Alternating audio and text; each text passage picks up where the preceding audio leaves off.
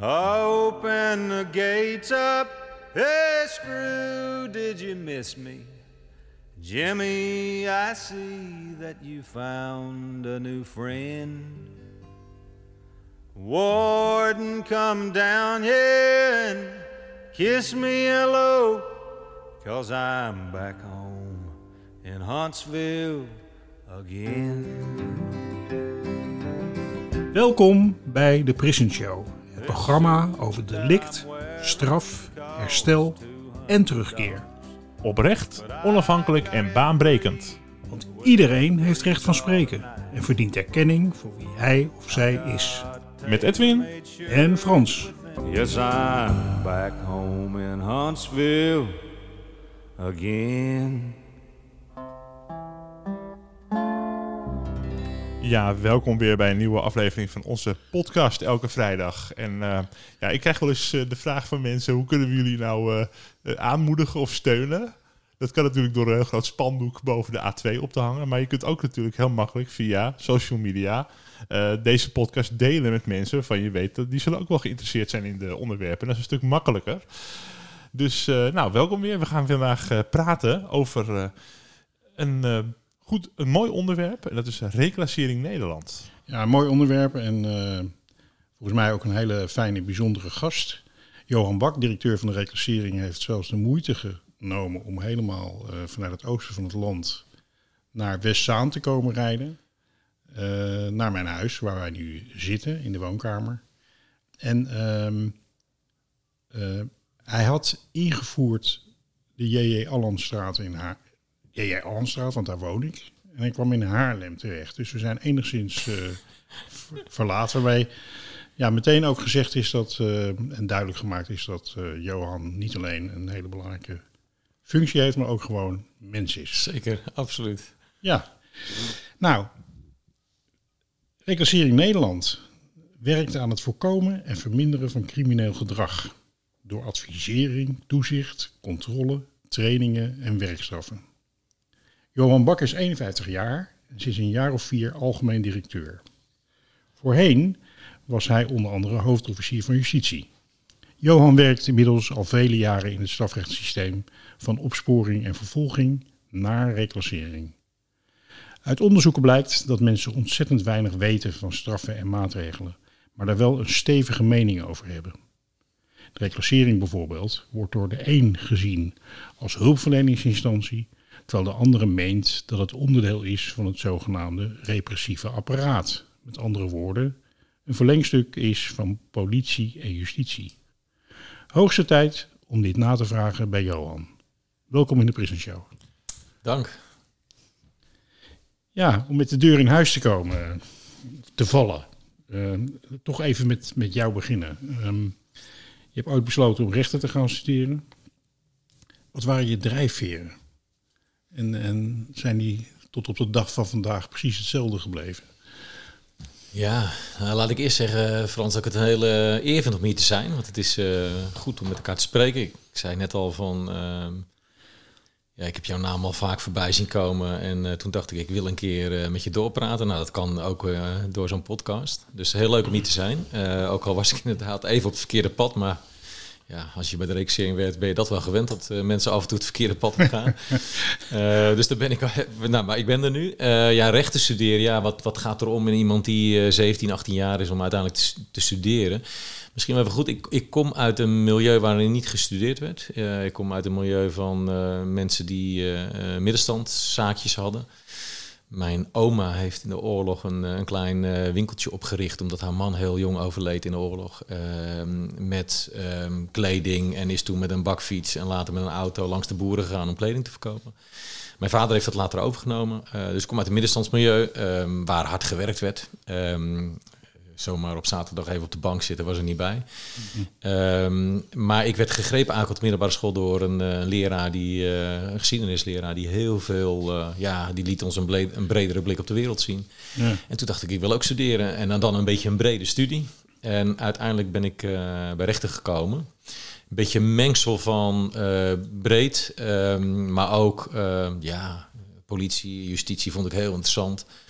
Ik heb nog een tijdje gedacht, moet ik niet bij de politie gaan werken. Ehm, dus toen ben ik uiteindelijk bij rechten gekomen en al heel snel eh, in het strafrecht. En ja, tot op de dag van vandaag elke dag met strafrecht bezig. Ja. Heeft dat iets te maken met, ehm, met, met eh, heb je iets met rechtvaardigheid of met recht of met, eh, heb je een soort, soort drijfveer al van jongs af aan van wat je in de wereld zou willen doen? Ja, ik denk dat dat toen misschien, als ik heel eerlijk ben, was dat misschien wel eh, relatief algemeen nog. Het is wel zo dat ik eh, ja, een sterk rechtvaardigheidsgevoel, dat hoor je natuurlijk vaker van mensen die recht gaan studeren. Dus eh, als er ruzies waren in de vriendenkring of met sporten of op schoolplein, dan vond ik wel altijd, dan vond ik wel ergens iets van. Dat wilde ik wel, zeg maar, dat het goed afgehandeld werd. Eh, maar het is eigenlijk wel meer gegroeid ook. Ehm, en ik kom uit, het is misschien ook wel goed om te zeggen, ik kom uit een eh, gelovig milieu waar recht en ook genade, het zijn grote woorden, maar ook een belangrijke rol speelde. Dus ik ben altijd opgevoed met de gedachte van je moet eh, mensen zien zoals ze zijn. Ehm kijk er doorheen. Help mensen waar het kan. Eh, maar tegelijkertijd moet je ook eerlijk zijn. En moet je eh, recht, eh, recht snijden waar het recht moet. Ehm, en die combinatie, beetje ouderwets, hè, maar van, van recht, genade, eh, die, zit, die zit er van jongs af aan in. Gelovig, eh, gereformeerd? Ja, ja, dat zie je natuurlijk wel vaker. En eh, ik ben nog steeds gelovig. En nou ja, dat is wel iets wat mij nog steeds inspireert. Ja, Ja. mooi. Ik vind het ook mooi dat je, de, dat je een leraar had op school die je heel erg inspireerde. Ja. Het is, bijna in alle verhalen komen mensen, en vooral ook kinderen, mensen tegen die, ze- die ineens iets oplichten waardoor je toch belangrijke keuzes Ja. maakt. Klopt. Ja, en dat is ook wel misschien wel een mooie eh, parallel. Ik, oh, ik heb hem trouwens pas nog opgezocht, dat is wel grappig. Ik ben via via kwam ik weer in contact met hem. En toen ben ik bij hem langs geweest. Dus ik ben een, eh, ja, een tijdje geleden bij hem thuis geweest. En heel lang nog eens doorgepraat. Want ik ben natuurlijk ja, ik ben veel ouder en hij is al, je- al jaren met pensioen. Maar het was heel erg leuk hoe je eh, nou ja, toch nog steeds zo'n klik had. En hoe iemand jou inspireert. Nou, dat is denk ik ook wel een mooie link naar ons werk. Ja. Ehm bij recruitering komen straks ongetwijfeld over te spreken, is ook van protocollen, van controle, eh, scherpte, risico's.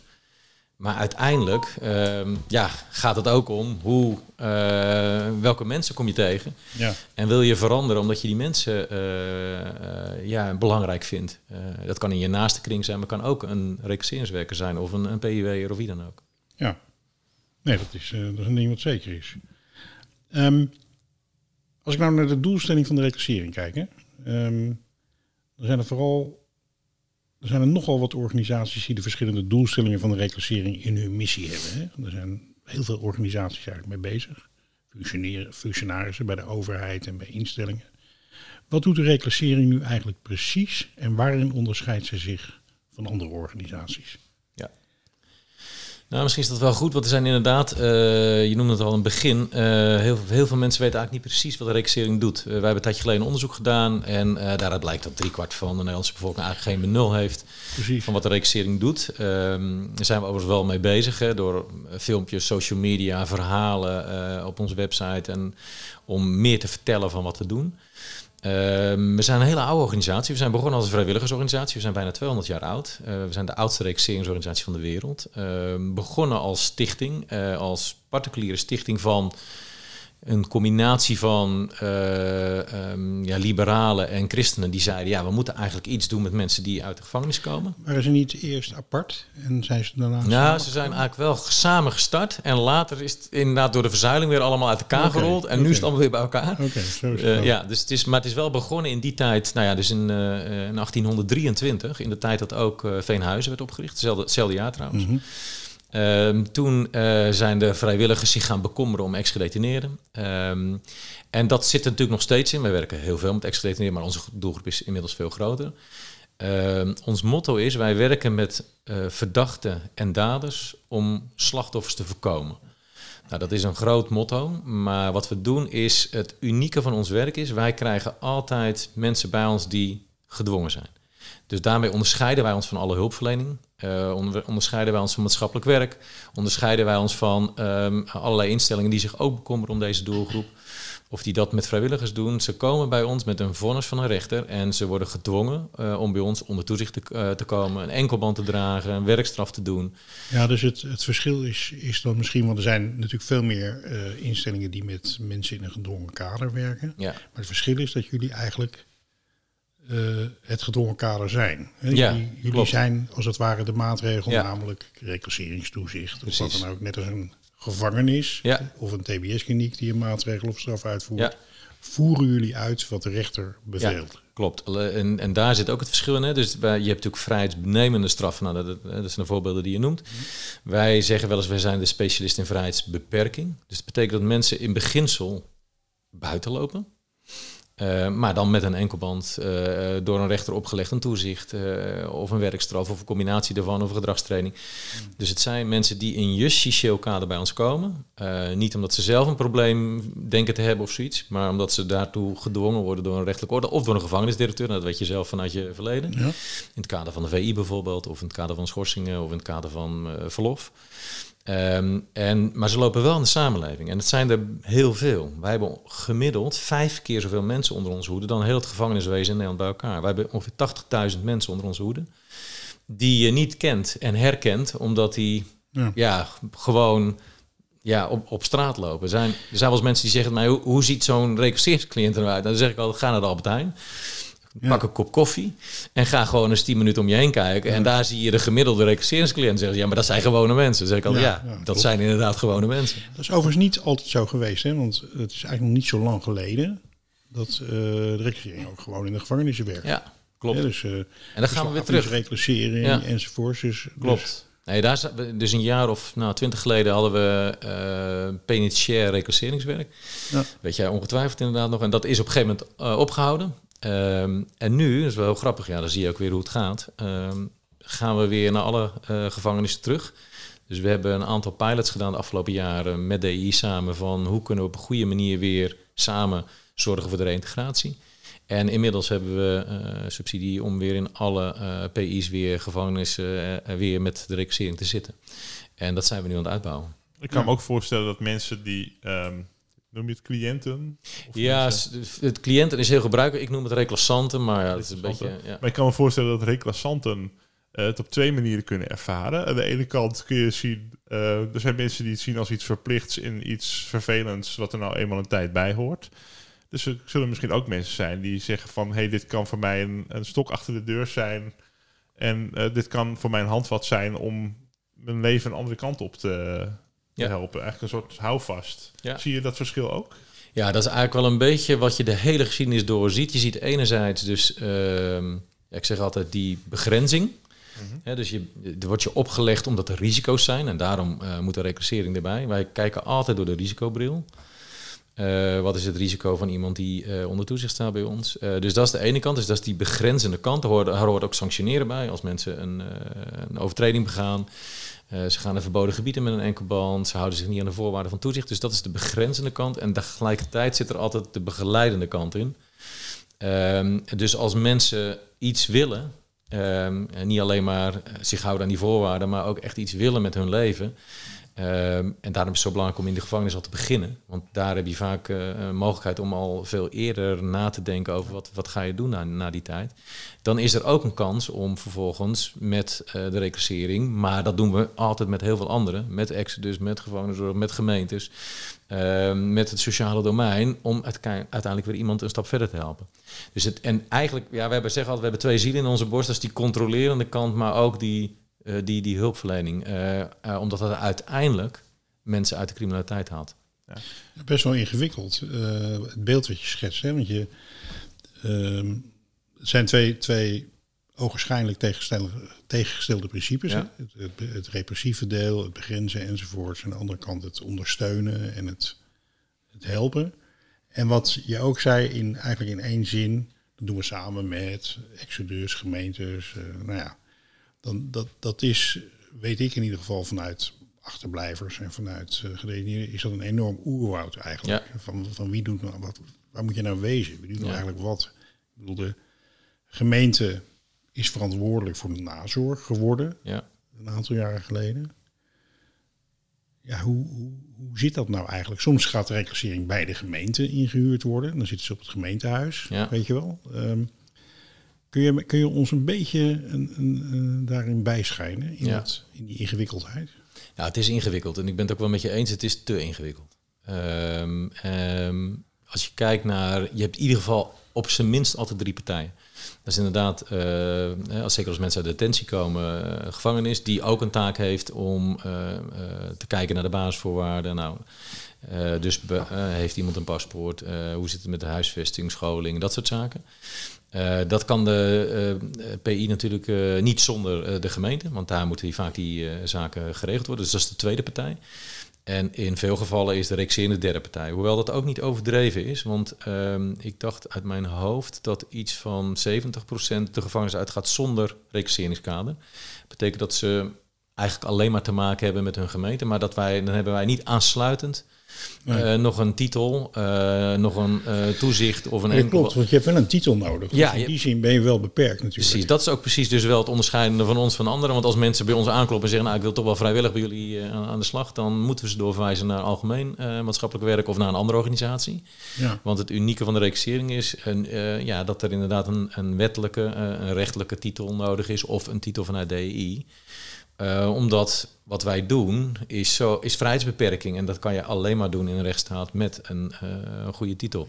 Maar goed, het is dus, uh, de gemeente speelt daar een rol in bij terugkeer, DI. En nou, in sommige gevallen ook de reclassering.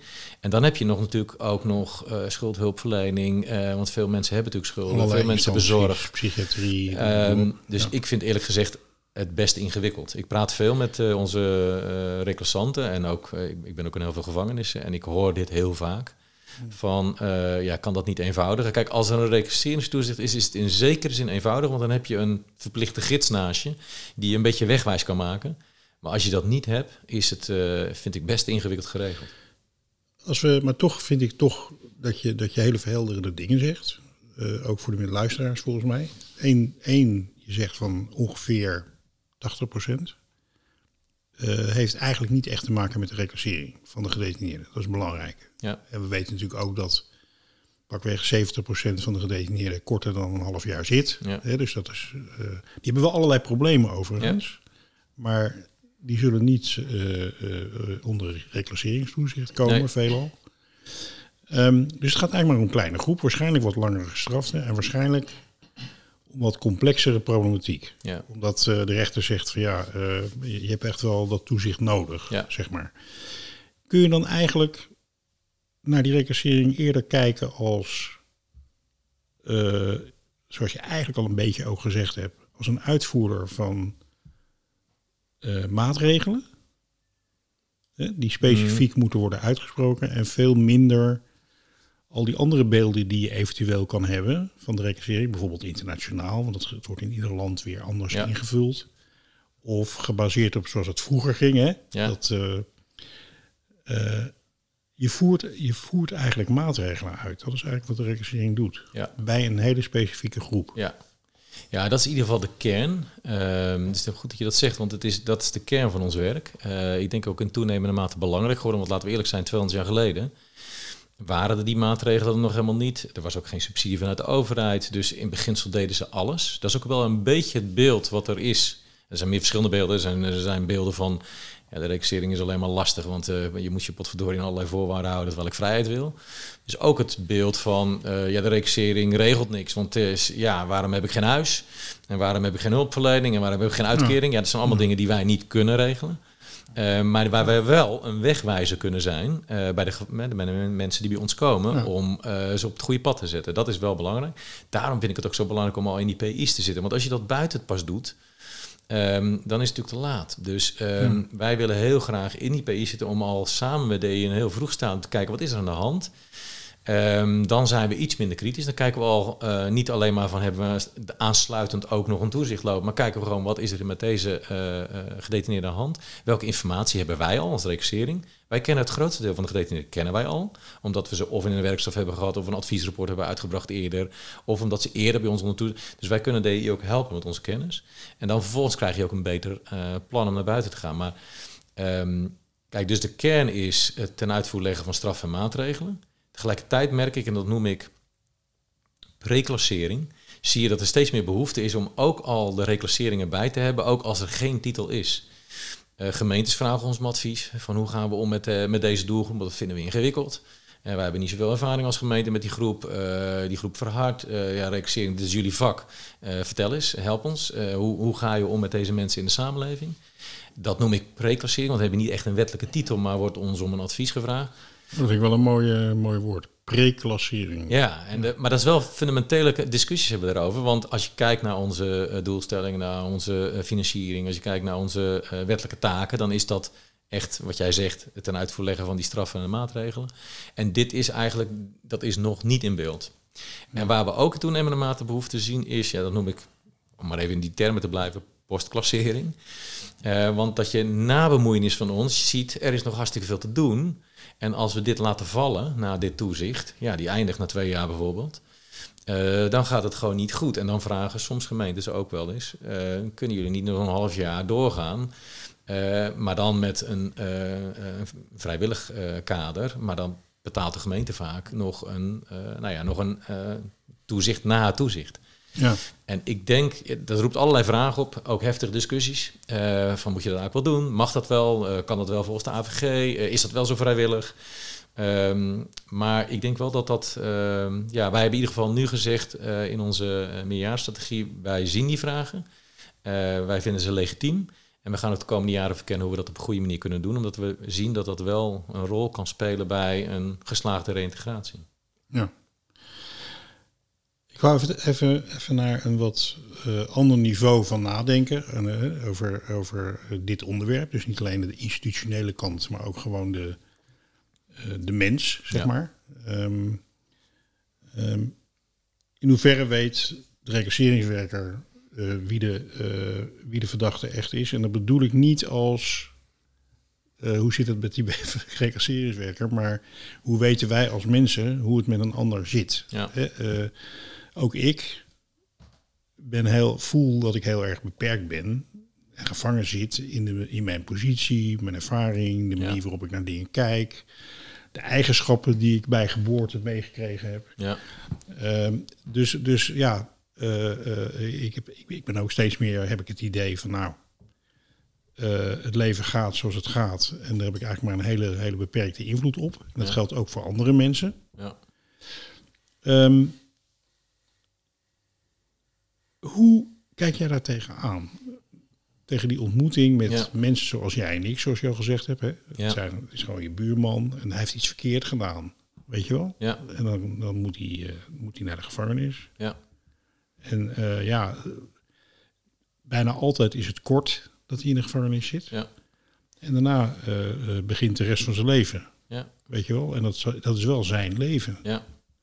Dus als er één persoon is die ja, die misschien wel het beste weet en veel beter dan ik, uh, hoe die verder moet en verder kan, dan, dan is hij het eigenlijk wel. Dus, en hoe draag je daar dan aan bij als buurman bijvoorbeeld? Of als reclasseringswerker? Ja.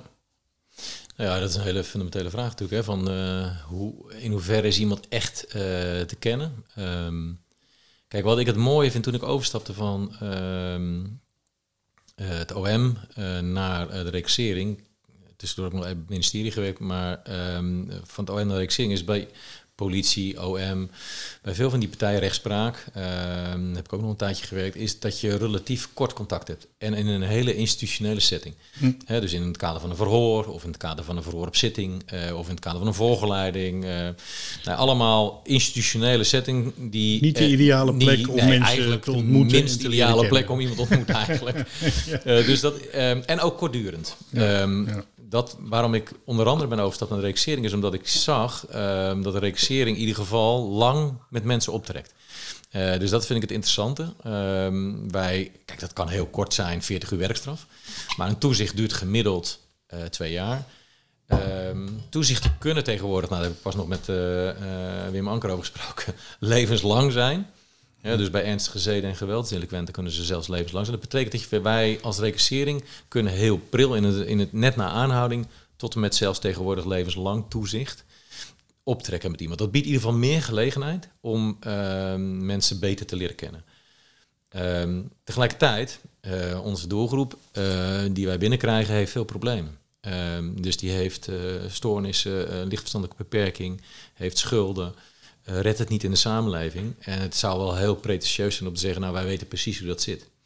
Dus de kunst is, en zo worden onze mensen ook opgeleid, is om uh, enerzijds vanuit het institutionele kader te werken. Je hebt een toezicht, dus je, Je hebt, eh, je hebt een rol. je hebt een rol en je, je moet elke week komen bij die recruteringswerk, heb je niks in te kiezen. Maar binnen dat kader wel te komen tot ehm, te doorgronden wat eh, er speelt in iemand. En dat speelt het meeste misschien bij adviesrapporten die wij schrijven. Want dan adviseren wij rechters en officieren en gevangenisdirecteuren over hoe iemand in elkaar steekt.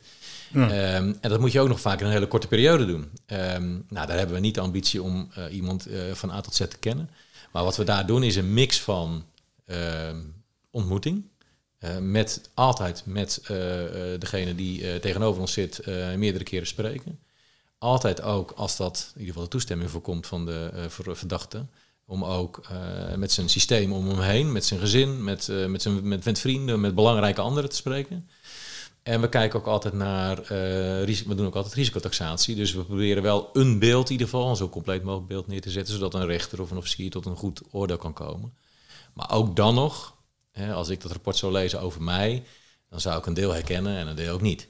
Hè, dus de kunst is om lang met onze mensen zonder te oordelen eh, op te trekken, terwijl je tegelijkertijd aan het begrenzen bent. En, dat, en ik spreek heel veel met recruteringswerkers. Ik ga ook veel, veel naar cliënten toe. Ik heb van de week nog een aantal eh, mensen gesproken eh, die bij ons een werkstraf hadden. Ik, ik heb een, een tijdje geleden een tournee gedaan onder ernstige criminelen die bij ons onder toezicht staan. Die heb ik gesproken binnen en buiten de muren. Eh, ik ga regelmatig ook gewoon mee met een toezichthouder in mijn spijkerbroek. En dan eh, eh, spreek ik af en, op een locatie van ons of, of bij iemand thuis. En, en, dat zijn, en ik zie dat zij wel een aantal eigenschappen hebben om in ieder geval goed contact te leggen. Maar het blijft hartstikke ingewikkeld. Want ja, ehm, wie van ons kan zich voorstellen hoe het is om in een chaotisch leven waarin je de helft niet begrijpt, met ongelooflijk veel schulden te zijn. En wat voor vormen van toezicht, eh, waar kan toezicht uit bestaan? Eh, even voor mijn beeld. Ja. Het, algemeen, het kan van kleine dingen zijn tot hele ingrijpende dingen Ja. natuurlijk. Ja, we houden eigenlijk toezicht. ehm het is ook wel goed dat je dat vraagt, want soms is het idee, wij houden toezicht op die veroordeelden. Ehm, en dan lijkt het een soort politiewerk. En in sommige landen is dat ook zo. Wij werken internationaal heel veel samen. Nou, in sommige landen eh, lopen ze met een uniform, zelfs gewapend, dat weet ik het allemaal. Dat zijn echt een soort van semi-politiemacht. In Nederland is het zo dat wij houden toezicht op de voorwaarden die de rechter oplegt. Dus als een rechter zegt, ik leg jou een deels voorwaardelijke gevangenisstraf op eh, en ik verbind eraan de voorwaarden. Één, je moet je melden bij de reclassering. Nou, dat is nog een vrij makkelijke. Dat betekent dat je één keer in de week, twee weken, drie weken bij de reclassering moet komen. Eh, twee, ehm, eh, bijzondere voorwaarde zou kunnen zijn, je moet meewerken aan ambulante behandeling. Ehm, daar houden wij toezicht op. Dus wij houden toezicht op die voorwaarden die door de rechter opgelegd zijn om uiteindelijk tot een gedragsverandering te komen. Ehm, en daar heb je in verschillende intensiteiten. Dus je hebt, wij hebben de drie niveaus van toezicht. Eén, zeg maar, een laag niveau van toezicht. Meestal aan het eind van een toezicht. Als je al een poos gewerkt hebt en het gaat goed. Je hebt een middenniveau, daar begint iedereen in. Eh, en je hebt een zeer intensief niveau van toezicht. En dat is vaak bij zware georganiseerde misdaad. Maar ook bij terroristen die op een gegeven moment weer vrijkomen. Die zitten allemaal in het hoogste niveau. En die is bijna altijd gecombineerd eh, met een hoge frequentie van contact. Zeer intensief eh, eh, controleren. En bijna altijd ook een enkelband. Omdat je dan ook 24-7 iemand echt kan controleren. Je letterlijk weet waar iemand uit Ja, dus, je hebt verschillende vormen van toezicht ehm, en verschillende vormen van int- intensiteit. Ehm, maar belangrijk is dat wij eh, niet een politiemacht zijn die ja, 24-7 achter iemand aanlopen. Ehm, maar we doen het wel vaak in combinatie met de politie. Hè, want een wijkagent weet vaak veel meer weer dan, eh, dan wij. Ehm, dus en politie, maar ook hulpverlening. Dus we hebben contacten met, met, met familieleden, met hulpverlening, met wijkagenten. Om ook wel zo'n compleet mogelijk beeld te krijgen van iemand. En daardoor ook een beter toezicht te kunnen houden.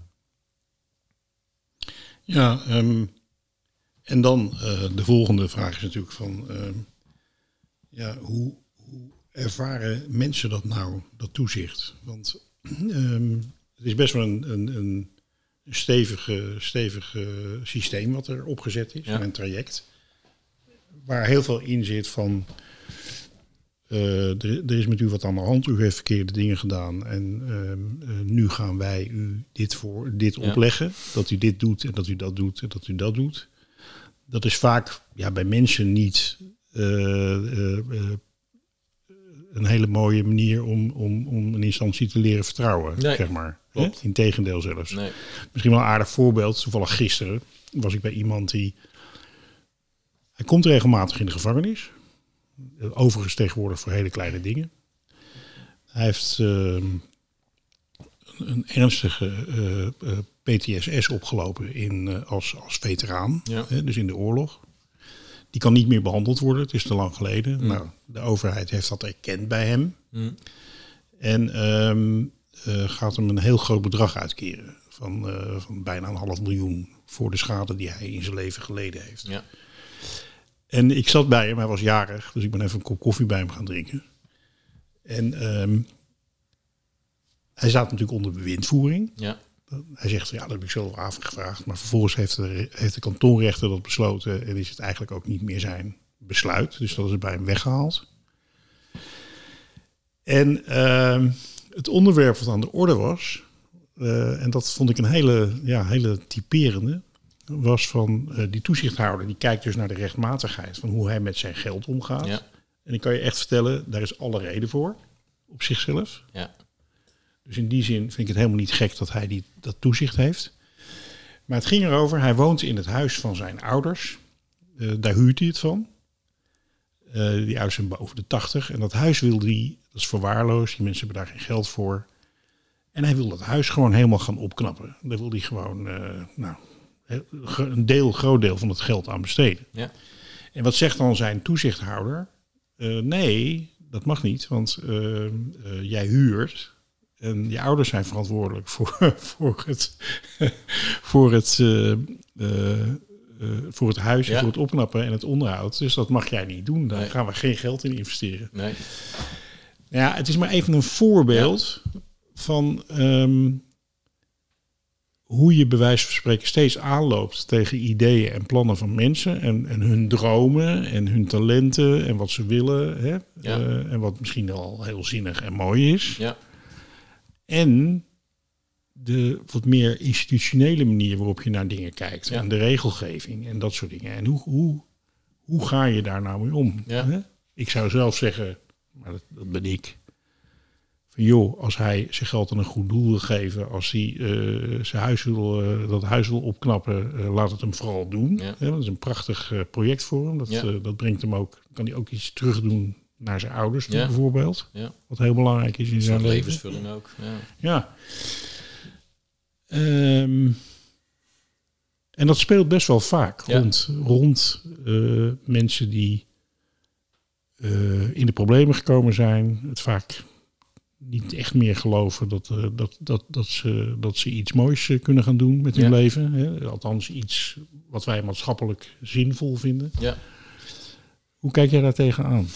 Eh, ja, kijk, dat is, ehm, het begint bijna altijd ehm, toezicht met weerstand. Dat is natuurlijk, en dat is eigenlijk ook nog niet eens zo gek. Ehm, want vaak hebben ze een hele geschiedenis van eh, hulpverlening, eerdere toezicht, eh, overheidsinstanties die niet betrouwbaar zijn of lijken. Dus ik snap best wel waar dat wantrouwen vandaan komt. Moet je luisteren. Ik, ik ben daar ook volledig allergisch voor. Ja. Dat iemand toezicht op mij gaat houden. Ja, ik zou Ik er ook. eh, ik heb een. Mijn eh, autonomie is me ja. veel waard. Nee, zeker. Ik, ik, kijk, ik, ik probeer altijd eh, me in te leven in wat wij doen. Heb ik altijd gedaan in alle werk wat ik gedaan heb. Dus ik ehm, heb al twee keer een, werkstraf ondergaan, als, al gewoon als cliënt. Ja. Om te kijken van, wat doet het nou met me? Nou ja, dan sta ik daar in zo'n eh, eh, kledinghal om... eh, dat is een, een soort kringloopwinkel waar je dan vervolgens kleding moet uitzoeken. En dan sta ik daar tussen die gasten eh, kleding uit te zoeken. Ja, dat is een, daar krijg ik orders. En eh, ja, dat, ik ben niet van ik, ik ben baas, maar ik vind, het, eh, ik vind het zelf best vervelend om orders te krijgen. Ik, Dus heb, ze wisten niet eh, wat jouw functie... ik eh, zeg altijd dat ik een collega ben van de recensering, dat wel. En als mensen doorvragen, vertel ik ook gewoon dat ik directeur ben, want anders eh, ga je de boel een beetje neppen. Maar, eh, undercover boss of zo. Nee, ja, dat, soms, soms zijn ze totaal niet geïnteresseerd. Dus dan blijf, ben ik gewoon... en Ik zeg wel dat ik een nieuwe collega ben van de regissering. En, eh, maar ik heb ook eh, een paar weken geleden een eh, enkelband omgehad... om ook te ervaren wat is de vrijheidsbeperking daarvan. En al die beperkende dingen, bij mij is er dus ook weerstand. Dus dat is volstrekt natuurlijk. Ja. Dan is het nog eh, een beetje nagespeeld eigenlijk. hè? Dus dan is het je nog bent een beetje eh, op vakantie. ja. En eh, ik doe Wel het ook goed nog eens dat vrijwillig. Eh, dus, eh, dus, dat is, dus, echt, dus ik snap dus die weerstand is er absoluut. Eh, dus die, en de kunst is om eh, uiteindelijk te komen tot een soort vergelijk. Ja, dat, dat- dit is er. Dit is door een rechter opgelegd. Dit toezicht is er. Dit doen wij overigens, laat ik, dat is ook, laten we het ook niet vergeten, om nou ja, te voorkomen dat er nieuwe slachtoffers vallen. Dus het is ook met een reden. Eh, dus het hoeft niet allemaal leuk te zijn. Eh, als mensen denken het moet allemaal leuk zijn met de dat is ook niet aan de orde. Eh, want ja, eh, we, we begrenzen mensen met een maatschappelijk doel, namelijk om te voorkomen dat er nieuwe misdrijven gepleegd worden. Ja, ja, maar- en daar, daar hoort weerstand bij. En, en de kunst is om te komen tot een vergelijk waarbij je binnen dat kader zegt, we komen toch tot een vergelijk om te kijken van kunnen we een aantal dingen doen waardoor jij een stap verder komt. En ik was niet zo heel lang geleden, woensdag, was ik hier in de buurt in de, in de, in de duinen met een groep werkgestraften in gesprek. Mhm. En ehm, ja, een van die gasten zei, ik eh, heb vaker een werkstraf gehad en ik, eh, ik- eigenlijk geniet ik hiervan wat ik doe. Want ik ben hier in de duinen bezig. Ik ben altijd aan het horstelen in de stad. En eh, ik ben hier in de duinen bezig. Ja. En eh, ik krijg voor het eerst van mijn leven krijg ik ook complimenten. En ik wil graag met eh, de registrering verder kijken of ik nog een aantal andere dingen kan doen. Zodat ik naar een gewone baan kan uitstromen. Ja, dat soort dingen. ja, daar worden we natuurlijk blij van. Daar ben je gedwongen gekomen. Het is hartstikke vervelend. Maar uiteindelijk zien mensen in, er is iets mogelijk. Dat is een mooi voorbeeld, want inderdaad, ehm, ik denk dat, dat, dat iedere, iedereen die veroordeeld is, snapt dat de overheid zegt van dat willen wij niet meer. Ja, Ik bedoel, dat feit op zichzelf, jij krijgt een straf. ja, Dat feit op zichzelf, dat, dat, dat roept niet de meeste weerstand op. nee. Wat, wat ik merk dat vooral de weerstand oproept is, eh, oproept, is eh, alle last die je hebt van allerlei extra maatregelen, de bureaucratie. eh, maar ook de last die je hebt om als je inderdaad een leven wil opbouwen, ja, om daar gewoon de goede eh, ondersteuning bij te krijgen. Te beginnen bij de vraag van wat wil jij, wie ben jij ja, en wat wil jij? ja, Dus, dus wat heb jij nodig om eh, eh, buiten te blijven ja, en niet meer binnen te komen? Dus daar zit vooral, merk ik de weerstand, omdat mensen natuurlijk ook, zoals je ook al vertelt, ja, eh, zo vaak met de politie in zijn geweest en, en allerlei maatregelen hebben gehad. Dat ze, is er, dat ze gewoon denken van ja, nou, nou, is het keer nummer zeven. Ja. En ik spring wel door die hoepels heen en dan ben ik er weer vanaf. Kijk, dat is natuurlijk ook, eh, laten we eerlijk zijn, dat, eh, dat, zal, dat zal er. En het is ook niet zo heel makkelijk. Kijk, dat is weer de, de eh, kant waar ik eh, ook wel een toenemende mate moeite mee heb. Kijk, we, zijn, we leven ook best wel in een samenleving waar heel makkelijk en heel snel geoordeeld wordt. Hè, dus dan, eh, en eh, ga maar eens reïntegreren in zo'n samenleving. En ik sprak pas een jongen, 23 jaar, had zes jaar gezeten voor ernstige feiten. Ehm, ja, 23 jaar. Die jongen gaat een opleiding doen. ja. Nou hebben wij daar een hele, het was een hele, er zit een hele goede registreringswerker op die super outreachend is. Die gaat met die jongen overal naartoe. Die jongen doet een, die gaat, komt bij die opleiding binnen en dan zien ze een jongen met van allochtone afkomst van 23 jaar. En die meldt zich aan voor een opleiding en dan is er al gelijk wantrouwen bij de opleiding. Ja. Vervolgens mag hij uiteindelijk starten, gaat hij Ja. eh, stage lopen. En dan zeggen ze, hey, hoe kan het nou dat jij 23 jaar bent? Want eh, de meeste stagiaires die hier komen zijn, zijn 17 of 18. Ja. Eh, die jongen zegt, echt waar, er zijn in de samenleving natuurlijk heel veel... en dat, ik, dat zeg ik niet om te zeggen, het zijn allemaal slachtoffers, helemaal niet. Maar het is niet eenvoudig eh, om in een samenleving die het oordeel direct klaar Ja. heeft... om te starten. En, en, en, en dat is wel de passie van een registreringswerker... om Mm. zo iemand onder de, onder, de, onder de arm te nemen en samen te kijken... wat kunnen we dan wel doen? Ik heb wel een aparte ervaring op dat punt. Ehm, of een soort conclusie van een aantal ervaringen, denk ik zelf. Ik herken helemaal wat je zegt, hè? dat is wat er gebeurt. Ik heb ook de ervaring dat als mensen zelf dat stigma niet meer hebben over zichzelf. Ja, Hè? Dus dat ze dat zelfvertrouwen gaan krijgen en zeggen van nou, ik ga het gewoon neerzetten, want ik kan het. ja En daar heb je vaak ook andere mensen voor nodig. zeker.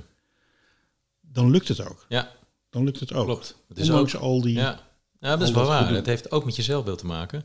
Hoe ingewikkeld dat ook is. Hè? Eh, want je wordt er de hele dag aan herinnerd dat je een ex-delinquent bent of dat je een boef bent. Of, eh, ehm, dus, maar uiteindelijk als je daar van los kan komen. En nou ja, ik noemde helemaal aan het begin dat ik een leraar had die geloofde dat ik meer kon dan alleen maar Ja. eh, de winkel Ja. van mijn vader overnemen. Ja. En, ehm, dus iedereen heeft zulke Wat mij betreft hoef je alleen maar naar dat moment terug. Ja, En jij niet alleen, ik ook. Ja. Naar dat soort momenten, precies. Die zijn bepalend geweest voor wat we zijn gaan doen. Ja. En ehm, ja, ik, ik geloof er ook heel erg in. En er is, er is nog een ander onderwerp waar ik- in dat kader. Want we hebben het steeds over die gedetineerde, die heeft wat fout gedaan. Of eh verdachte zou je kunnen zeggen, of veroordeelde. Die heeft wat fout gedaan en die moet dan weer terug zien te komen. Eh, die is zich op een bepaalde manier gaan gedragen, onder andere door delictgedrag. Nou, dat- daar zit altijd een verhaal achter. Dat, Ja. dat komt ergens vandaan. Ja. En zonder meteen te zeggen van nou, dat ligt aan de ouders en de opvoeding en onveilig en geweld en weet ik veel wat. Dat is wel vaak in de hand, maar het ligt ook ja, heel erg aan hoe, hoe mensen in elkaar zitten. De ene broer wordt advocaat en de andere broer komt in de gevangenis. Ik Ja. bedoel, eh, en raakt verslaafd. Dus, dus het heeft ook met het set van eigenschappen te maken waarmee je geboren wordt. Ehm, wat ik denk, maar ik ben heel benieuwd hoe, hoe jij daarover denkt, is dat eh, mensen groeien op in onze samenleving. En gaan naar school en eh, wonen in een buurt en allemaal dat soort dingen. En in feite is hun levensloop niet alleen hun levensloop of die van hun vader en moeder. Maar eh, ja, dat is, die, die speelt zich af onder ons. Ja. Hè? Dus ja, ik, ik kan heel moeilijk geloven dat als we hier in uh, Westzaan, waar we nu zitten, eh, kinderen eh, eh, niet lekker meekomen op school, problemen maken op straat, eh, verslaafd raken, misschien wel naar de gevangenis gaan. Dat ik kan zeggen van daar heb ik geen enkele verantwoordelijkheid in. Nee. Vind ik heel lastig. Ja. Ja, kijk, criminaliteit ehm, vind ik wel een hele ja, goede, goede vraag. Want criminaliteit heeft alles te maken met hoe de samenleving in elkaar zit. En ehm, ik erger me wel eens, eh, ik erger me wel eens dood zelfs, eh, aan ehm, het simpele idee. eh, er is criminaliteit, is straf bij feit en strafrecht lost het probleem op. Mhm. Ehm, ik zeg wel, dat is een, een, een, een enorme overschatting van het strafrecht. Eh, het strafrecht, ja, ik ben strafrechtsjurist, dus ik ben een beetje bevooroordeeld, heeft een nuttige functie. Ehm, maar ik heb wel eens een eh, opinieartikel geschreven van, ehm, maar als het de eerste hulp bij ongelukken is en de laatste hulp bij ongelukken, altijd kijken we naar het strafrecht en niet naar de Het samenleving. moet de ultieme remedie zijn. Ja, dat, precies. Maar dat wordt wel eens vergeten. Dat was, wel- wordt wel eens als eerste hulp bij ongelukken ingezet. En dan wordt er gekeken. En dan vaak nog wel een redelijk simplistisch. eh, als we maar strenge straffen, dan gaat het wel goed. Nee, dat, criminaliteit is een maatschappelijk fenomeen. Niet alleen een strafrechtelijk fenomeen. Ja. Dat betekent dus dat inderdaad die school en die ouders... en ja, ik wil niet zeggen schuld aan dragen, maar wel ook mede verantwoordelijk zijn. Als wij, als reclassering, kijk, wij hebben een tijdje geleden in gang gezet dat wij, het zijn twee B's, eh, meer de baaiers weer ingaan. Daar heb ik net iets over gezegd. Hè? Dus de reclassering weer terug de gevangenis in. En tweede is buurt. We hadden buurt en baaiers. Het programma loopt nog steeds. Eh, omdat, om, wij kunnen niet zonder ehm, goede mensen in buurten. En dan denken wij heel vaak aan de formele instanties. Die noemde ik net ook, de wijkagent en Ehm, maar wij komen er in toenemende mate achter dat als je in buurten goed samenwerkt met eh, mensen uit zo'n informeel circuit, ehm, dat je dan echt iets kan bereiken en dat de samenleving ook verantwoordelijkheid neemt. Ik liep een tijdje geleden met een collega van mij eh, op straat in een van de steden van Nederland. Als ik zie wie die reclasseringswerker daar allemaal kent, die kent ook de groenteboer op de hoek die alles ziet. Die kent eh, de Antilliaanse kerk die daar zit en eh, die iedereen Ja. een kop koffie geeft. Ehm, daar loopt hij naar binnen en daar hoort hij veel meer. En daar kun je uiteindelijk ook. Dus eh, het, uiteindelijk is het dus niet alleen maar iets wat we moeten reduceren tot. Nou ja, we straffen even en dan is het allemaal opgelost en dan wordt iemand een beter mens. Nee, ja, uiteindelijk moet je ook met die hele samenleving er iets van vinden. En het mooie is, kijk, ik noemde net iets over die polarisatie. Dus het is ongelooflijk lastig om in een samenleving die heel snel oordeelt, iets eh, weer terug te komen op het goede pad. Andere kant is, als wij mensen om hulp vragen, als wij met mensen optrekken in wijken, eh, als wij werkstrafprojecten zoeken in de samenleving, bij sportclubs en weet ik het allemaal, en we zeggen er komen in hun ogen criminelen eh, helpen, dan zie je toch dat er ehm, meer draagvlak is dan je het eerst gezicht zou denken als je de Telegraaf leest of naar de politiek luistert. Helemaal waar. Dus dat vind ik ook Ja, het mooie. De Dat is samenleving is eigenlijk, Ja. als ze echt geconfronteerd worden met dit individu, zie je va- eh, dus niet met het probleem, maar met dit individu. je ook toch voor vaak- werkgevers trouwens. Ja, precies. Ja. Ik heb het ook bij sportclubs eh, wel gezien. eh, Ja. eh, of, of dat, ze, van dat jongens daar een stage mochten lopen of dingen. En dan, de eerste reactie was, had ik misschien ook niet gelijk verwacht. Oh ja, maar zo'n jongen moet toch een kans krijgen en weer een ritme opbouwen. En een, dus Ja, Maar dan volg ik Ja. al heel lang dat soort projecten. Hè? En, en nu pas geleden eh, zijn jullie weer bezig. Hè? Onder andere in Amsterdam zijn jullie Ja. bezig met... eh, met eh, eh, het heet tegenwoordig niet meer justitie in de buurt, maar het heet anders. Ja, klopt. Ehm, en dan, en dan ben ik heel benieuwd naar wat je daarvan vindt. Je hebt aan de ene kant dan die overheid, hè? die Ja. neoliberale overheid Ja. noem ik hem maar even. Geld, positie, Ja, zelf uit de badkuip zien te kluiteren. ja, En aan de andere kant heb je de buurt. ja, En de buurt kijkt ook heel veel naar de overheid. Ja. Wel met wantrouwen, maar ze kijkt naar de overheid. ja. Dus voordat je als buurt, en ik ga het heel kleinschalig maken in dit kleine dorp waar ik woon, Hmm. zegt van het gaat niet lekker met die jongens. Eh, eh, is er niet iemand die, eh, die, eh, die met ze kan voetballen of, of kan die niet mee- kunnen ze niet mee op een trekker met de boer of weet ik veel wat. Hè? Dat is tegenwoordig heel gevaarlijk, hè, met de boer mee. Maar- Als je Ja, 16 zeker. bent, Nou, gewoon het land in, zeg maar. Ja, kan natuurlijk op je geschoten worden. snelweg goed. op. ja, Als dat alles is. Of gewoon, ik heb een hele fijne tuin waar mijn kleinkinderen spelen. Dat je zegt van, eh, eh, ook dat jongetje is gewoon welkom om daar te komen. Ja. Of om hier aan de sloot eh, te gaan staan Ja. met zijn hengel. Bewijzen van, hè. Ja. Dus gewoon zo'n soort gemeenschap. Ja. Dat is nog niet zomaar voor elkaar. Nee. Mensen moeten ook echt A, leren om niet alleen maar naar de overheid te kijken. Aan de andere kant, ze hebben de overheid wel echt nodig. En we moeten ook leren van ja, als we een probleem hebben, bijvoorbeeld met veiligheid in de gemeenschap, hoe gaan we daar dan mee om? Hoe, Ja. hoe, hoe kunnen we voor onze kinderen zorgen? Ja. Zodat ze, eh, eh, ze gedragen zich heel vervelend, maar ze Ja. zijn wel onze kinderen. Dus hoe kunnen we nou zorgen dat ze erbij blijven? Ja, dan, die, dat heb je inderdaad. Hè. Dus is wel, ehm, kijk, wij zijn eh, ons meer gaan richten op de probleembuurten, omdat we merkten dat we te veel in onze, ja, zeg maar, toren zaten. Ehm, en dan los je uiteindelijk niet het probleem op. Dus ehm, uiteindelijk hebben we ehm, met z'n allen als samenleving eh, die verantwoordelijkheid. Kijk, wat ik heel mooi vind is dat ehm, als, kijk, de, de overheid, ook de justitie, komt natuurlijk vaak in beeld als, dat, als het al heel lang bekend is in een lokale gemeenschap. Ehm, dus, en er al van alles aan gedaan is. Dus het is, eh, eh, we moeten niet de illusie hebben dat ze eh, als eerste betrokken worden, maar ze worden betrokken op enig moment en dan is er vaak al heel veel gebeurd. En de kunst is om als justitie, vind ik, bij bepaalde delicten, ik noem dat altijd leefbaarheidsdelicten, dus zeg maar kleine dingetjes die misgaan in een gemeenschap, in een wijk, in een buurt. Eh, dat kan zijn een, een, ruitje intikken, het kan baldadigheid zijn, dat kan, met, eh, dat, dat, dat kan eh, gevaarlijk rijgedrag zijn, met een scooter op de, op de stoep scheuren in Amsterdam.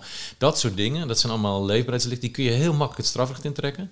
Maar de vraag is, moet je niet naar de buurt en ook de slachtoffers, want laten we ook niet vergeten, dat als dat tuinhekje van jou vernield is, ja, dan kunnen we hoog over naar eh, politie toe, naar de officieren, naar de rechter. En dan uiteindelijk moet die zeggen dat er een schadevergoeding komt. Maar wat ik veel liever heb, is dat er herstel is tussen die twee in die gemeenschap. Ja, en dader slachtoffers zijn natuurlijk ook helemaal niet hele aparte mensen. Nee, en dus soms maar heel willekeurig. Die, die schopt het Ja. eh, hekje in elkaar en, eh, en dan eh, eh, gooi ik zijn, zijn kliko in de sloot, weet je wel. Ja. Zo, zo gaat het ook. Ja, oog om oog, tand om tand. Nee, dus, dus, en, en ik vind dus dat je... eh, Dan komt alles weer goed. We zouden dus meer moeten differentiëren. Dus natuurlijk hebben we ook gewoon zwaar beveiligde rechtbanken nodig. En weet ik het allemaal voor de zwaardere zaken. Ehm, en daar moet je wat mij betreft heel gespecialiseerd, eh, beveiligd, goed eh, rechtsbedrijf op hebben. Om die, nou ja, zeg maar, die zware criminelen op een goede manier te straffen. En dat mag wat mij betreft ook streng. Maar ik zeg ook altijd, dat is streng straffen. Daarnaast heb je ook slim straffen nodig. En dat hoort wat mij betreft in de buurt. Met de gemeenschap erbij.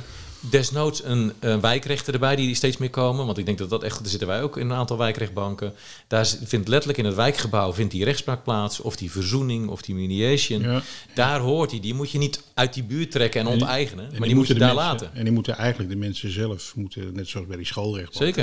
eh, de mensen zelf moeten daarin zitten. Daar ben ik ook heel erg... eh, Ja. Maar dat is één ding, dus hè, dat is niet voor alles geschikt. Laten we eerlijk zijn, er zijn ook heel veel andere delicten. Ehm, en soms lijkt het een beetje, dan word ik ook wel een beetje uitgespeeld. Dan zeggen ze, ja, je bent voor eh softstraffen en voor slimstraffen, maar dat strenge, dat vergeet je dan. Nee, dat is onzin. Dat strenge hebben we ook nodig. Er is een bepaalde categorie in onze samenleving die, in mijn visie, er komt een beetje de oud-officier boven, maar eh, heel hard aangepakt moet worden. Ehm, hoewel daar vaak ook een heel verhaal achter zit. Maar goed, die, die plegen zulke verschrikkelijke dingen. Daar hoort echt een, een streng rechtsbedrijf bij. Maar bij heel veel andere delicten, denk ik, eh, kunnen we veel meer gebruik maken van eh, de samenleving en de gemeenschap. ja, en En ook straffen in die Eens. gemeenschap. ja, eens. Eh, dus dus eh, eh, eh, ik ben zelf heel erg voorstander van bijvoorbeeld eh, de, de korte, korte straffen eh, te minimaliseren in Nederland. En, en in plaats daarvan, want dat, dat heeft weinig effect over het algemeen. Ja. Mensen zitten heel kort, heel veel schade. Kan beter een alternatief programma hebben in de Ja. samenleving. Eh, maar wat dan ook heel erg eh, op komt doemen, is hoe gaan we eigenlijk om met de naasten van gedetineerden? Ja. Ehm, de situatie op dit moment is, en dat is al heel lang, is dat ze eigenlijk niet, formeel niet bestaan. Nee, die vallen dus, echt tussen wal en schip. Ja. Die vallen echt tussen de wallen, het wal en het schip. Ja, in feite is het is de plek waar de mensen eh, primair vandaan komen, Ja. eh, weer naar teruggaan, Ja. over het algemeen. Eh, het is op zichzelf ook een groep die, waarvan we weten dat als vader bijvoorbeeld in de gevangenis zit of moeder, dat er een heel groot risico is dat bepaald gedrag doorgegeven wordt van de ene generatie naar de andere. Hè? Want het Ja. zijn gezinnen die het niet makkelijk hebben over het Nee. algemeen. En ze kunnen natuurlijk een hele belangrijke rol vervullen eh, in de reïntegratie, maar ook gewoon tijdens de gevangenisstraf. Ja. Als, er, als, als jouw reclasseringswerkers Ja. bijvoorbeeld eh, met iemand gaan kijken van, goh, wat voor plan kunnen we nou maken? Ja. Nou dat, daar hoort eigenlijk gewoon meteen eh, zijn vrouw bij, bij wijze van spreken, als hij daar naar terug gaat. Ja. Hoe zou je dat kunnen aanvliegen? Ja. Dat die naasten van gedetineerden eh, eh, gezien, gehoord worden, eh, ook mee mogen kunnen praten over allerlei ja, maatregelen die, die een enorme impact hebben op mensen die geen delicten gepleegd hebben, die niet in de Ja. gevangenis zitten Ja. en die je zelfs enigszins als slachtoffer van de hele situatie ook kunnen zien. Ja. Hè? Want ja, je wil niet weten. ehm, wij waren vorige, nee, twee weken geleden bij Frank Weerwind met twee achterblijvers. Ja. Eh, heel, heel fijn gesprek overigens.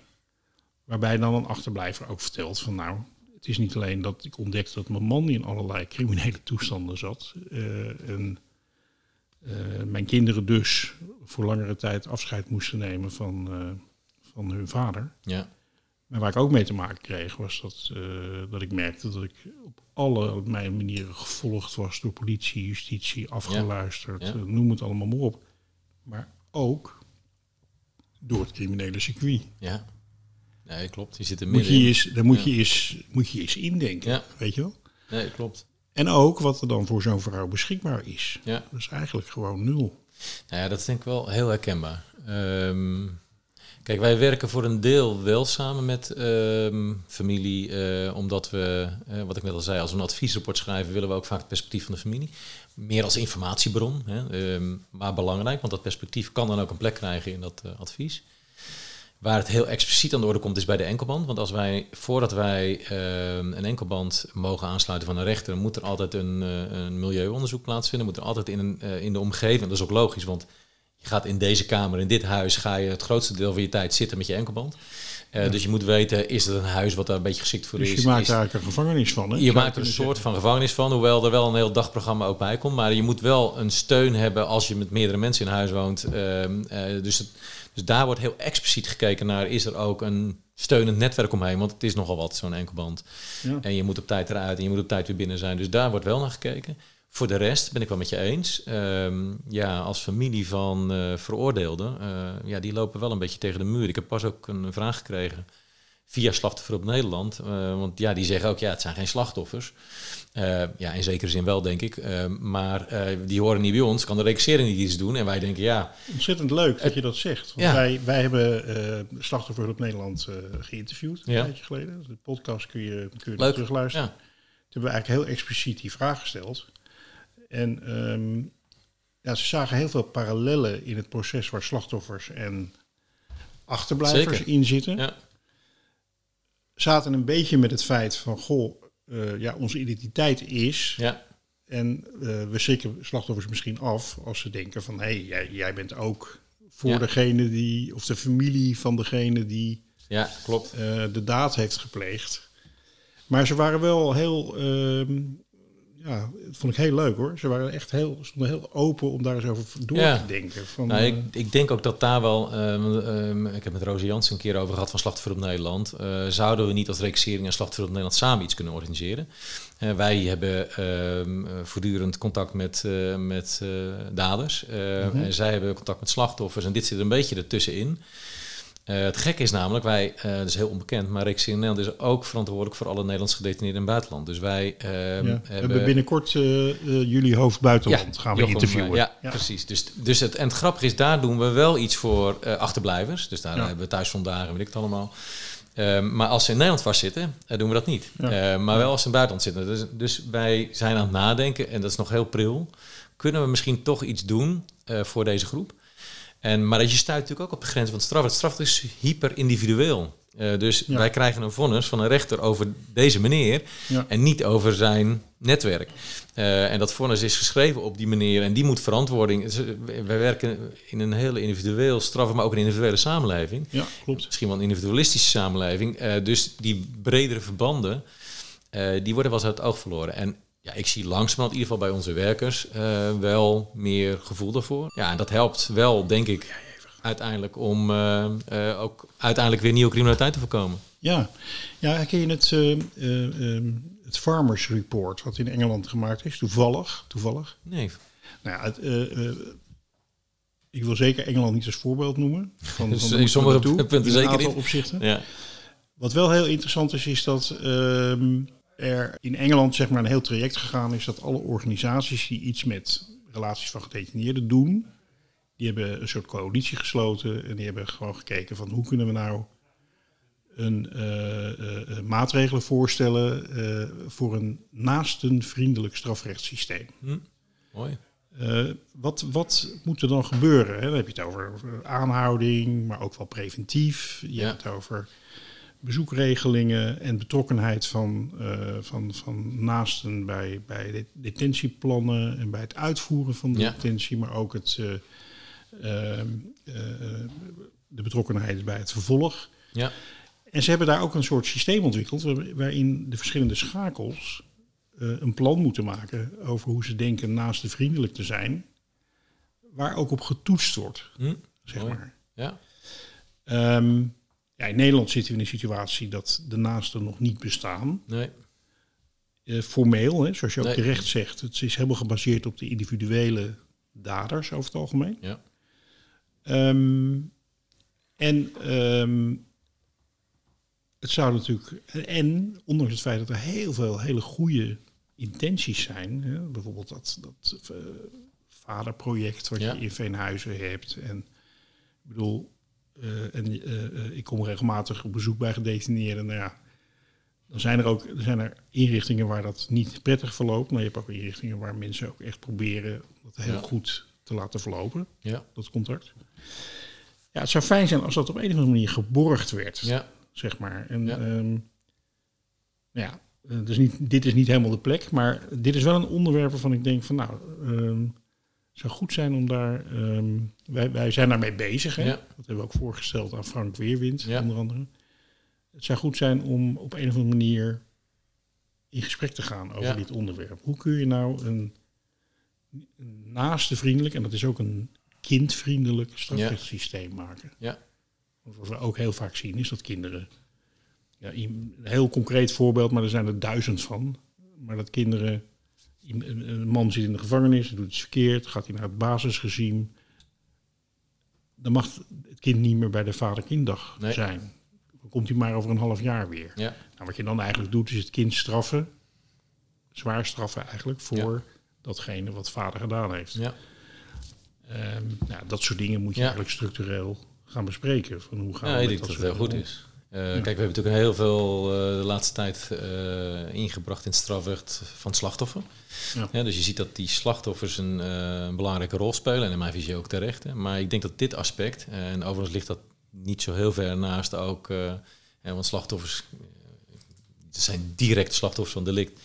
Maar vaak zijn nou ja, naasten van een veroordeelde ook, horen ook wel bij de groep die in ieder geval getroffen worden door het delict. Ja. En ik denk dat het niet alleen maar vanuit compassie, maar ook wel vanuit effectiviteit heel zinvol is om te kijken hoe kunnen we dit beter doen. Ja, leuk. Fijn dat je, dat je daar zo over denkt. Uh, nog heel even over de georganiseerde criminaliteit. Hè? Want dat is waar iedereen, en, en, ja, ik ook, en de burger zich zorgen over maakt. Ja. Alle moorden en alle hele ernstige criminaliteit. Um, het vervelende vind ik zelf daaraan, is dat het gaat, als het gaat om de echte aansturing van de zware criminaliteit, heb je het eigenlijk over een relatief kleine groep. Ja. Zoals je al zei, 70, 80 procent is daar niet mee bezig. Die, die, die voeren wel dingetjes uit, maar die zijn helemaal niet bezig met, met, uh, met die hele ernstige dingen. Nee. Um, en um, ook van de lang gestraften zijn het ook vaak geen mensen die in die hele zware criminaliteit zitten. Nee. Uh, toch worden heel veel maatregelen genomen uh, die voor iedereen gelden, die enorme impact hebben op het leefmilieu. Ja. En op de samenleving. Um, en je kunt je afvragen, wat lossen ze precies op? Ja. Want uh, wat we allemaal weten is dat ja, criminaliteit, internationale drugscriminaliteit, de war on drugs, ja, uh, is die eigenlijk wel te winnen? Waar stopt die? Wat kan je wel doen? Ja. Ik weet niet, wat heb je ervoor over aan geld, aan middelen? Ik bedoel, je kan wel roepen van we gaan Nederland hermetisch afsluiten voor drugs, maar dat gaat gewoon niet gebeuren. Nee. Hoe, hoe, hoe? Ja, ik zie vooral een bepaalde balans die je daarin moet zien te vinden. Hoe kijk jij daar tegenaan? Ja, wij worden als Rexie natuurlijk meestal uh, betrokken bij de um, mensen die, um, nou ja, zeg maar, de jonge aanwas noemen we dat. Ja. Ja, dus de, de, de, de mensen die handspandiensten verlenen voor, uh, voor de georganiseerde misdaad. Um, ja, daar moet je volgens mij al je instrumentarium op inzetten. Dat moet soms streng straffen zijn, maar dat is ook heel veel wel uh, begeleiden, uh, stimuleren om een ander pad te kiezen, hoe ingewikkeld dat ook is. Ik, ik vertelde al over die gesprekken die ik had met zo'n uh, jongen van 23 die jarenlang in die wereld gezeten heeft. Nou, dat is echt ingewikkeld om eruit te komen, want je bent gewend aan bepaalde levensstijl, je bent gewend aan een bepaalde spanning, je, je, je mag er ook heel vaak, vaak niet uit. Hè? Dus, ehm, dus dat, is, dat is best ingewikkeld. En dan komt er ook niet zomaar in. Je komt er ook niet zomaar in, maar je komt er ook niet zomaar uit. Ehm, dus daar hebben alle partijen formeel en informeel nodig om uiteindelijk eh, eh, iemand eruit te halen. Ehm, en voor een deel komen we deze groep ook tegen bij eh, de mensen die in de VI uiteindelijk na, lang, na jarenlange gevangenisstraf bij ons bijvoorbeeld onder toezicht komen. Ja. En ja, ik denk dat de kunst is inderdaad om niet alleen maar eh, de stoere, harde taal die echt wel nodig is. ehm, want er is iets serieus georganiseerd misdaadprobleem in Nederland. En dat hebben we ook nodig. Eh, je moet alle middelen inzetten. Maar laten we ons alsjeblieft niet alleen maar blind staren op... eh, we sluiten ze 20, 30 jaar op en dan is het probleem opgelost. Dan is het probleem niet opgelost. Want de aantrekkingskracht is waanzinnig. Dus we hebben de hele, nou, waar we het net over hadden, je hebt de hele samenleving nodig. De vaders, de moeders, de ondernemers, de burgemeesters, de hulpverlening. Iedereen nodig om dit probleem aan te pakken. Ja, ik ken die jongetjes wel hoor. Die- Ja, Het, eh, het begint eigenlijk gewoon op school en het gaat niet, eh, het gaat niet lekker, het gaat thuis niet lekker. Op een gegeven moment eh, stopt iemand een pistool in hun hand en Ja. dan, dan gebeurt het. ja. Ja, en, ja. Hey, ik zou uren met je kunnen praten. ik denk het ook, ja. Ehm, eh, die uren hebben we niet, maar ehm, ik denk dat we best al veel aan de orde hebben gehad. Ik wil nog één ding zeggen, vragen aan je. Mhm. Ehm, en dat gaat over die enorme eh, administratieve druk en de bureaucratie. Ja. Eh, waar ook reclasseringswerkers en anderen in de strafrechtketen mee te maken hebben. Valt daar nou iets aan te doen? Ja, maar je moet natuurlijk eerst afvragen waar komt die vandaan. Hè? Ehm, Controle, angst? ja, dus natuurlijk, eh, ja, je weet hoe het werkt, eh, hoe het in het verleden ook ging. Als er een incident is, worden er nieuwe maatregelen ingevoerd. Precies. En nieuwe maatregelen moet je vastleggen. En vervolgens als je dat vastlegt in het systeem, en na een paar jaar eh, komt er weer iets bij. Dus, dus dat komt vaak vanuit een soort beheersingsdrang, een soort controle. Ehm, Kijk, ik ben eh, groot voorstander om dingen transparant vast te leggen. Want onze recursanten die willen ook soms wel eens weten... wat is er allemaal bekend van mij? Wat hebben jullie vastgelegd? Dus, en dat je daar verantwoording over af kunt leggen, vind ik terecht. Lijkt me ook. Ja. Maar je moet heel kritisch kijken naar... ehm, eh, als je alleen maar ehm naar aanleiding van incidenten... telkens weer nieuwe beheersingsmaatregelen neemt... weet ik één ding, dan haken onze mensen af. Dus eh, de kunst is om... ehm, wij noemen dat enerzijds wel via protocollen te werken, via risicotaxaties te werken. Maar wij, wij zeggen in alles wat wij doen, Het professioneel oordeel van de eh, professional is uiteindelijk doorslaggevend. Ehm, dus er zijn heel veel hulpmiddelen. Ehm, die hulpmiddelen leggen voor een deel ook allemaal vast. Eh, maar uiteindelijk is de professional die oordeelt. Eh, want de mens, die is degene die uiteindelijk kan bepalen. Ehm, en dat is niet de individuele reclasseringswerk, want vaak zit er ook een groep van reclasseringswerkers die meedenkt. Uh, we doen dat vaak in groepsverband door casuïstiek. maar daar ligt uiteindelijk de doorslag. En, dan, en dat is belangrijker dan al die andere dingen voortdurend alleen maar vastleggen. Zou je tegen alle reclasseringswerkers in Nederland kunnen zeggen als baas van de reclassering. Jij mag doen wat uh, goed is. Mhm. En uh, wat jij denkt dat goed is. Uh, ook wanneer het op enigszins gespannen voet soms staat met bepaalde regels en afspraken. Met uiteraard daarbij de, de, de opmerking dat je, het, dat je er volkomen transparant over bent. En Ja. met anderen deelt wat je in bepaalde Ja. situaties besloten hebt. Zou jij voor zoiets kunnen gaan staan? Ja, ik denk het wel. We hebben nu al een aantal jaren een beweging die heet doen wat nodig is. Ehm, en eh, dat is ongeveer in essentie wat jij nu zegt. Ja, Daar hoort bij, hè, dus ik zeg altijd, als het, je, je bepaalt het niet als individu. Eh, Want de, de zaken, de opdracht ligt bij de reclassering. En jij als werker bent daar een heel belangrijke, speelt daar een belangrijke rol. Maar je moet inderdaad, ehm, je moet state of the art, je moet de kennis hebben om dat te kunnen zeggen. Dus je moet wel, je, je moet wel een bepaalde opleidingseisen voldoen, ervaringseisen. Dat is heel belangrijk, want anders wordt het een beetje eh, een cowboy. Eh, en twee is inderdaad dat je dat afstemt met anderen. Dus dat doe je of in duo's of dat doe je in groepen met casuïstiek. En eh, dan is er wat mij betreft heel veel ruimte voor een oordeel. Ook een afwijkend oordeel, omdat je zegt, ja, het protocol zegt misschien dit. Maar mijn expertise en ge- ja, gestoeld op de ervaring van de anderen waar ik mee gesproken heb, die zegt iets anders. Ja, zoals de bewindvoerder die zegt van... je mag dat geld niet besteden aan het eh, huis waar je woont... want dat is van je ouders. Ja. En eh, eh, jij bent alleen maar huurder. Ja, Maar van, nou, dit is zo belangrijk voor deze man. Hij doet er geen kwaad mee en hij Ja. heeft alleen maar goed. ja, Dus als dat geld van jou is, ja. geef het daar lekker aan uit. Ja, maar dat, ja, dat is een voorbeeld. Maar er zijn ook hele ingewikkelde voorbeelden over welke vrijheden gun je iemand. Ja. En als je alleen maar naar de risico's kijkt, kan het zijn dat je ehm, geen vrijheden gunt.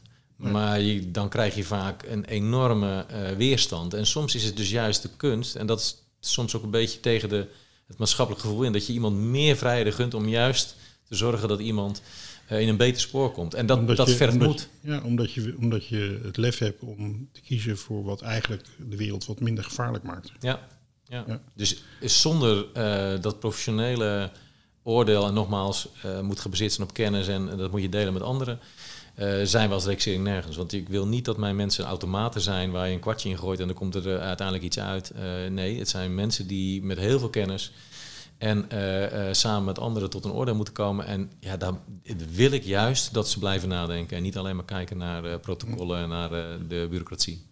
Mooie afsluiting. Ik denk dat we een heel mooi document hebben gemaakt. ehm, voor mensen die eh, willen weten wat de reclassering nou, eh, nou echt doet en wat daar voor wereld achter schuil gaat. Een po- podcast van ruim een uur, dus eh, een heel mooi document. Is best wel ja, ja echt, echt leuk. Ik vond het Ja. ook eh, heel erg interessant, want het is voor mij ook Ja. een wereld eh, waar ik helemaal niet zoveel van wist. En nu ietsje meer, gelukkig. Dus ik wil je heel erg bedanken, Johan. Johan Graag Bak. gedaan. Ja. Heel erg bedankt, Johan. Ja, graag gedaan. Het was een plezier. En eh, voor de luisteraars, eh, deel deze podcast en andere podcasts. En dan zijn we volgende week weer. En dan is onze gast Jan Ruigrok. Tot dan.